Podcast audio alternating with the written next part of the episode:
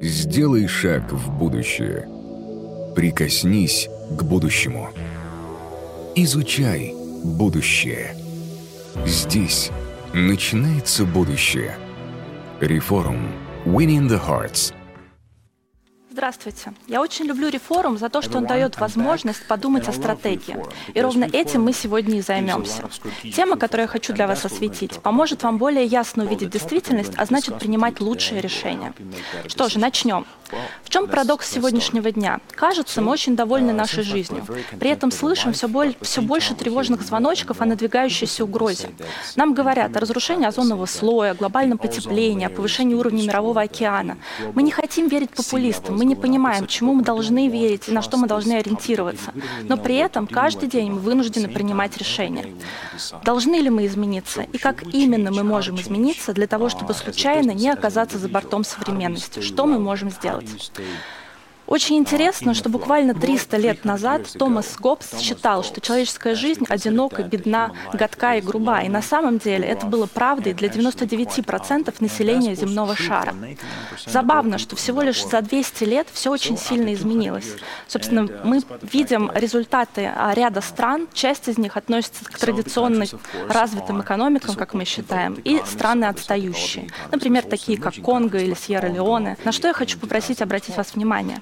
На самом деле, сегодня даже самые отсталые страны живут лучше, чем 200 лет назад жили наиболее развитые экономики в нашем мире. Это значит, что жить лучше, что жить лучше стали буквально все в мире. А, все это стало возможно благодаря людям, у которых были идеи. Адам Смит, 18 век, Карл Маркс, век 19, Милтон Фридман, Джон Мейнард Кейнс — это те люди, которые создали правила игры, по которым мы с вами живем до сих пор. Это те люди, которые заложили основу капиталистической идеи, которую сегодня разделяют большинство стран. С 1970 года прошлого века мы видим опережающий рост год от года во всех частях света по уровню ВВП, безусловно. Да, те идеи, которые были заложены нашими предшественниками, те идеи, которые были заложены мыслителями прошлого, дали нам свои результаты. И с этим очень трудно спорить. Но в чем же тогда проблема? Чего нам стоит опасаться и почему мы вообще вынуждены чего-либо опасаться, да? когда, казалось бы, можно было бы просто пожинать плоды счастливой, богатой, полной здоровья и процветания жизни. Так вот, наш с вами современник, социолог Эдвард Уилсон считает, что подлинная проблема человечества заключается в том, что у нас эмоции палеолита, при этом средневековые институты и технологии богов. Насколько он прав? Ну что ж, я уже сказала о том, что большинство правил, по которым мы существуем, были заложены по меньшей мере 100-150 лет назад. И это интересный факт. Что ж, а, еще один интересный момент. Очень трудно себе представить политика, который скажет, в следующем году я понижу уровень ВВП нашей страны. Кажется, вряд ли он будет избран на следующий срок. При этом очень важно понимать, что, например, разлив нефти увеличивает ВВП региона за счет возросшей экономической активности. Правильно ли для нас сегодня измерять эффективность нашей деятельности исключительно стратегией роста, исключительно стратегией увеличивающейся экономической активности, которая часто приводит и к негативным результатам? А, на самом деле это совершенно не новости. Да? То есть как, каких бы политических взглядов вы не придерживались, верите вы или не верите современным мыслителям, людям, которые пишут научные работы и публикации, есть несколько фактов, о которых ученые уже не спорят. Сжигание ископаемых видов топлива приводит к дестабилизации климата, что само по себе приводит к таянию ледников и, соответственно, повышению уровня мирового океана, что также логично может привести к затоплению прибрежных территорий и вынудит большое количество людей мигрировать. Таким образом, кажется, нам, мы должны обратить внимание на проблему. И очень сложно игнорировать, ведь она уже буквально у нас за порогом. Интересный момент, что многие люди уже сомневаются в том, что следующие поколения будут жить лучше, чем мы с вами. Возможно, все это совсем не так. А, на самом деле человечество дискутирует об этой проблеме уже более 30 лет.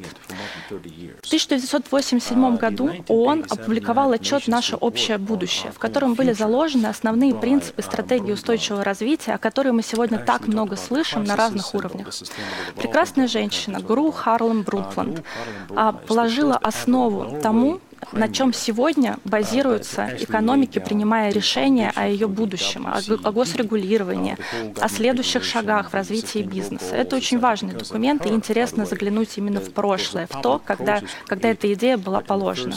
Я всем рекомендую прочитать этот документ, это правда очень интересно. А как, почему мы продолжаем нестись на сумасшедших э, скоростях, э, вполне кажется катастрофе. Почему это возможно? Почему мы никак не остановимся? Одна из концепций, которая способна это объяснить, это концепция пустого и полного мира. Суть ее заключается в том, что, как я уже говорила, большинство правил, большинство основ, на которых мы держимся, были заложены в период, когда человечество считало, что территории безграничны, а ресурсы никогда не закончатся. Но сейчас мы уже точно знаем, что это совсем не так. Ресурсы заканчиваются. Мы говорим о проблеме перенаселения. И мы должны исходить в рамках принятия решений не из стратегии пустого мира, где рост может длиться бесконечно, а из стратегии мира полного, где мы должны учитывать интересы наших соседей, наших конкурентов, наших клиентов. Это мир баланса, и к этому балансу нужно прийти. А это очень трудно сделать, находясь в состоянии перманентной конкуренции и стремления к бесконечному росту.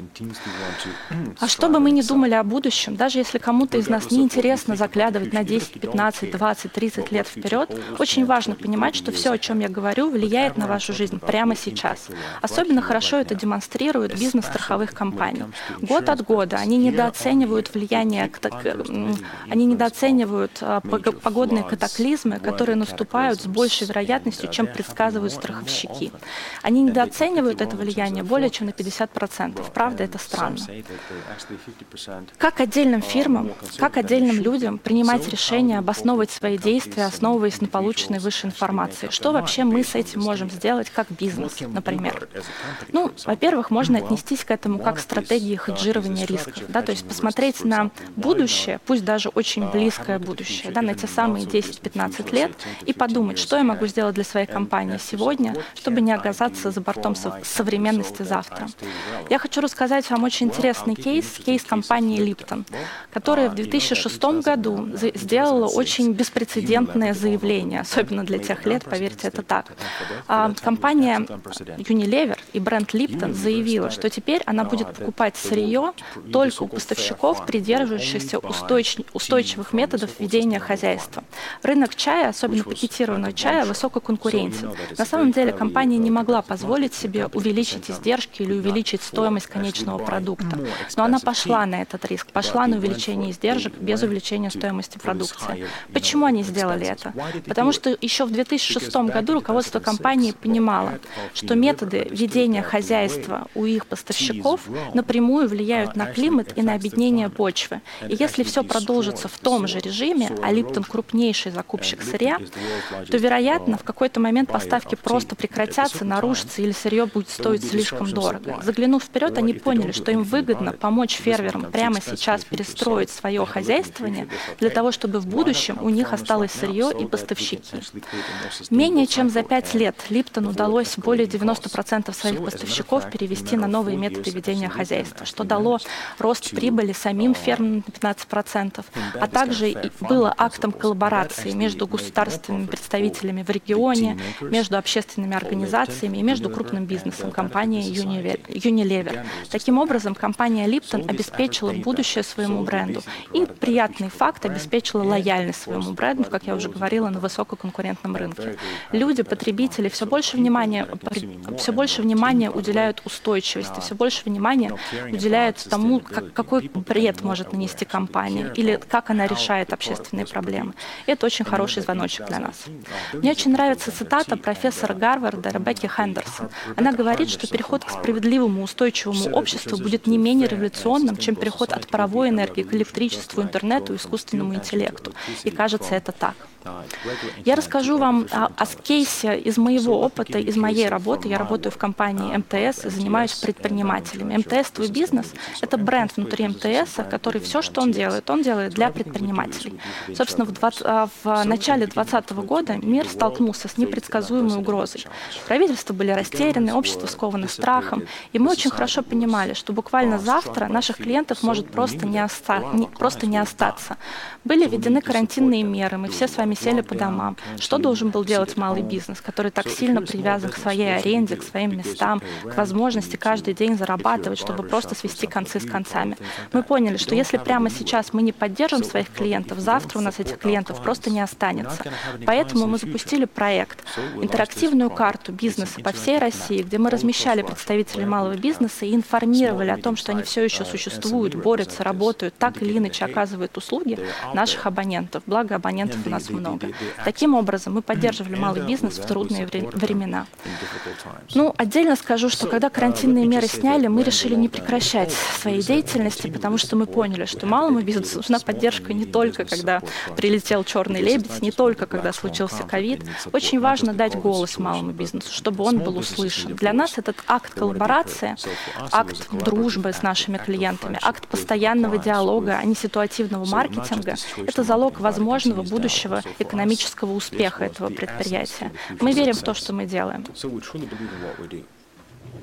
Отдельно важно заметить, что деятельность проекта «Знаем», «Знаем лично», она согласуется со стратегией ООН. Да? То есть Россия большая страна. На самом деле порядка 30% россиян работают в малом бизнесе. Когда мы обеспечиваем устойчивость малого бизнеса, мы обеспечиваем и рабочие места для наших абонентов.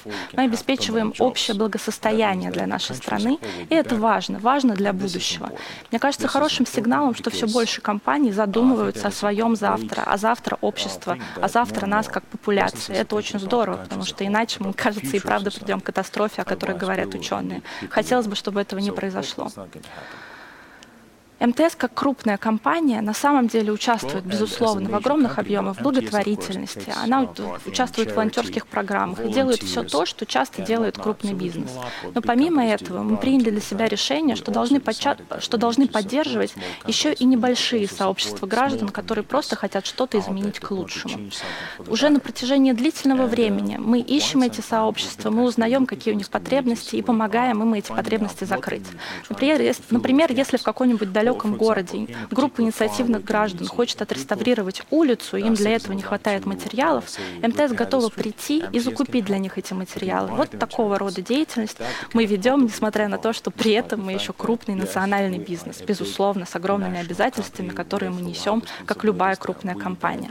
Мы помогли таким образом уже более 1600 сообществ. Мы делаем это в 75 регионах России, и нам кажется, что это тот смысл, который помогает нам двигаться вперед, менять и меняться. Это коллаборативный момент, момент диалога и коммуникации между бизнесом и конечными клиентами с прицелом на далекое будущее. Как я уже сказала, для того, чтобы активно двигаться, для того, чтобы видоизменяться и отвечать современности, очень важно понять, зачем ты это делаешь.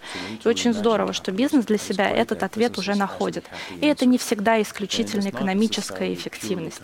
Иногда это просто желание быть вместе, быть вместе, с, быть вместе со своими клиентами, клиентами.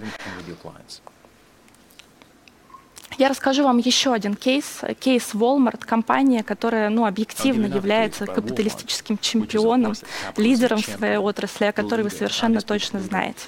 Интересно, что буквально в 2005 году, когда компания показывала небывалый рост, она подверглась и жесточайшей критике. По факту она подверглась критике за собственную эффективность. Клиенты считали Walmart агрессивным, считали, что Walmart мешает локальному небольшому ритейлу развиваться и зарабатывать деньги деньги. Может быть, в этих обвинениях была и доля правды. Но дальше произошел интересный момент. Случился ураган Катрина. И все то, за что Walmart порицали, помогло компании включиться в эту проблему. И даже более эффективно, чем государство, помочь обществу с решением последствий того, с чем люди столкнулись. Компания сразу бросилась на помощь пострадавшим, а, идеальная система логистики, поставок, огромная представленность, все это помогло обществу решить общественную проблему. Ну естественно, Walmart после этого была обласкана бывшими критиками, и на компанию взглянули под другим углом. Мне кажется, важно смотреть на крупный бизнес с его лучшей стороны, с его возможности объединять, с его возможности влиять. Важно смотреть на то, что крупный бизнес, который построен эффективно, может также эффективно решать общественные проблемы вместе, вместе со своими клиентами, вместе со своими партнерами, вместе с государством. Что ж, спасибо большое. Я надеюсь, что мне удалось вдохновить вас на коллаборацию, и вы посмотрите вокруг и зададите себе вопрос, а точно ли это мой конкурент? Может быть, это мой союзник. Спасибо. Дарья, спасибо большое за выступление. Ты много рассказывала про устойчивость, про то, как компании действуют в этой сфере, и что вот у МТС и у МТС твой бизнес есть свои проекты. А хочется узнать, как это вообще работает. Ну, то есть э, Компания осознает, нужно внедрять какие-то принципы устойчивости, экологичности и так далее. Ну вот, например, как это было у вас? Вот сели, посовещались и просто интересно с точки зрения корпоративного управления. Ну, компания — это в первую очередь люди. Нет некой сферической компании, которая что-то осознает. Осознают люди на местах. Я должна тебе сказать, что это не всегда исключительно движение сверху. В частности, проект «Знаем лично», проект поддержки предпринимателей, родился у нас как у команды, которая работает с предпринимателями. И такое происходит очень часто. Например, наш проект э, поддержки локальных сообществ родился в подразделении пиара, что тоже, в общем, не совсем, может быть, профильная функция для них, но это была их инициатива, и они этот проект развивают очень достойно и здорово. Ну, то есть и снизу инициатива Конечно, конечно. МТС огромная компания, и уже давно не только телеком. И у каждого из, и у каждого из наших подразделений, у каждого из наших бизнесов есть своя позиция в отношении социальной ответственности, свои приоритетные проекты. Честно, я сама удивляюсь, как много мы делаем. Очень хочется рассказать об этом больше, но для этого нам нужно еще два часа. Ну, может быть, какой-нибудь один кейс, который э, хочется ну, рассказать? У нас есть достаточно громкий проект э, поддержки молодых людей, поддержки детей, школьников, молодых талантов. У нас есть проект «Поколение М», где мы принимаем творческие работы и поддерживаем школьников в их развитии. Да? То есть такой креативный, креативный социальный капитал, который мы растим благодаря этому проекту. А как это работает? Может быть, у нас зрители захотят своих детей это, к вам отправить? Это большой портал с обучающими материалами, с поддержкой. Как называется еще раз? Поколение М. Поколение. Поколение М, да. Погуглите все, все родители, пожалуйста. И вы что конкретно даете детям? Мы даем им возможность учиться дальше, мы даем им гранты, возможность работать, возможно, ну, работать над э, своим развитием, да. естественно. Никакого детского труда. Никакого детского труда. Ну здорово, тогда все, кто интересуется, пусть переходят. У нас тут еще много вопросов по поводу твоего выступления. Вот так почему конкуренция устарела и что придет на ее место? Ты знаешь, агрессивная конкуренция — это часть капиталистической системы, которая предполагает, что главная цель — это рост акционерной стоимости компании. Да, вот бесконечное стремление к тому, чтобы расти, расти, расти, расти, оно приводит к конкуренции достаточно агрессивной на рынке. И в этом смысле этот подход уже совершенно точно ускорел. Мы устарел. Мы не можем позволить себе такой быстрый рост. Это слишком плохо сказано сказывается на общей ситуации, на текущем балансе. Мы должны больше коллаборировать и больше внимания уделять проблемам, с которыми мы сталкиваемся. Это тот момент, когда, может быть, крупному бизнесу стоит смотреть на конкурентов не с голодом и желанием его загрызть, а с желанием объединиться для решения чего-то более важного, чем текущий рост конкуренции или, собственно, материальных достижений. Ну, скептики тебе ответят, что ну как же так, главная цель бизнеса — это прибыль, увеличить доходы акционеров. Любой топ-менеджер менеджер будет счастлив, ему бонусы крупные дадут и так далее. Ну, я поэтому рассказывала про кейсы, например, Липтона, да, когда компания пошла на временное увеличение издержек, на фактически снижение прибыли для того, чтобы в дальнейшем сохранить возможность получать сырье. То есть ответ критикам в том, что долгосрочно это все еще и выгодно. Еще в, том, и приводит... в том, что стало слишком дорого жить сегодняшним днем. А если ты пытаешься смотреть на перспективу, то, что мы здесь с вами делаем, ты начинаешь догадываться, что, может быть, стоит договориться. Вот еще один отличный вопрос. А МТС, МТС не хочет сделать э, коллабу с Теле2, Билайном? Э, может быть, они не конкуренты? Задумайтесь. Слушай, в рамках антимонопольного законодательства мы бы с удовольствием а, ну сделали коллабу, конечно, какую-нибудь. Ну, то есть мешает ну, здесь э, Смотри, да, ну, во-первых, есть действительно антимонопольное законодательство, которое регулирует, и как бы мы не делаем совместных действий для сохранения конкуренции, безусловно. Но а, мы, как лидеры внутри этой отрасли, мы, безусловно, сталкиваемся на дискуссионных площадках, мы говорим об одних вещах, мы размышляем об одних вещах, и в этом смысле есть момент взаимоопыления и развития идей многих. Вот нам тут предлагают подписчики, наши зрители, вернуться к исследованиям Роберта Сапольски, э, спикера нашего предыдущего, одного из э, профессора, очень уважаемого в сфере нейронауки человека. И он говорит, что конкуренция — это в природе человека, и полное отсутствие конкуренции противоречит э, нашей самости, нашей сути, что без конкуренции мы уже не будем людьми. Что ты думаешь на эту тему? Мне кажется, что здесь нет такой жесткой дихотомии, что вопрос в балансе, да, то слово, которое уже несколько раз произнесла. Безусловно, мы стремимся, у нас есть стремление выделиться, у нас есть стремление бежать быстрее, но когда мы начинаем смотреть по сторонам в процессе того, как бежим, иногда мы должны принять взвешенное, рациональное решение замедлиться. За руки вместе побежать. Да, да, именно так. Мне кажется, это не противоречит человеческой природе. К счастью, мы как вид развиваемся в лучшую сторону. Мы становимся добрее, умнее, глубже. ну, хочется в это верить. Нас. Ну, кстати, ученые, да, это отмечают, тоже Стивен Пинкер и остальные. А, еще такой вопрос. С чем связано, что, задумываясь о клиентах, компании забывают о своих сотрудниках. Не знаю, про это, какие это компании. Кон- конкретный кейс. Ну, бывает же такое, наверное, что в компаниях, что они... Вот у Amazon у них был скандал, да, что бесчеловечные условия Э, для сотрудников, потому что они хотят максимально классный клиентский сервис предоставлять. Я еще раз повторю, что компания не существует без людей. Компания состоит из людей. И во многом люди определяют то, как компания работает, как она выглядит, насколько агрессивно она бежит вперед. Именно наш темперамент, наше настроение, наше стремление конкурировать или коллаборировать влияет на то, как выглядит компания со стороны. Поэтому нет отношений компания-сотрудники. Компания состоит из сотрудников. Да, разного ранга, разного положения положения, разной степени влияния внутри компании, но все равно это люди. Поэтому, мне кажется, странно говорить, что компания может забыть о сотрудниках, когда это то, из чего она состоит, и то, что вообще позволяет ей производить продукты ценности. Ну да, действительно. И кажется, что в том же Амазоне сейчас э, определенные усилия делаются для того, чтобы это все исправить, и в том числе публичный образ компании. Наверное, это кейс, подтверждающий твой тезис про то, что это долгосрочно невыгодно. Конечно, конечно. Никто не хочет терять своих сотрудников. Это очень ценный капитал внутри компании. Это то, что вообще создает бизнес как бизнес. Вернемся к МТС. Вопрос от наших зрителей. Расскажите поподробнее условия поддержки сообществ бизнеса предпринимателей. Вы сказали, что помогаете закупить, например, материалы. Какие условия? И как с вами связаться по этому вопросу? Ну, условия очень простые. Мы сами обычно находим да, э, эти организации, эти сообщества. Я оставила свой email адрес и если будет интерес, вы можете отправить мне свою заявку, свое желание получить нашу поддержку, и я отдам его профильным ребятам, которые этим занимаются. Вот. А, условия очень простые. Мы помогаем и коммерческим, и некоммерческим организациям, но мы не помогаем деньгами. Мы помогаем в этом конкретном случае в первую очередь реальной помощью в виде покупки необходимого оборудования, расходников и так далее. Ну или там своими активами типа связи. Вот. А что касается малого бизнеса, ну, мы делаем достаточно много. Подробно в деталях обо всех возможностях можно узнать на сайте знаем.мтс.ру.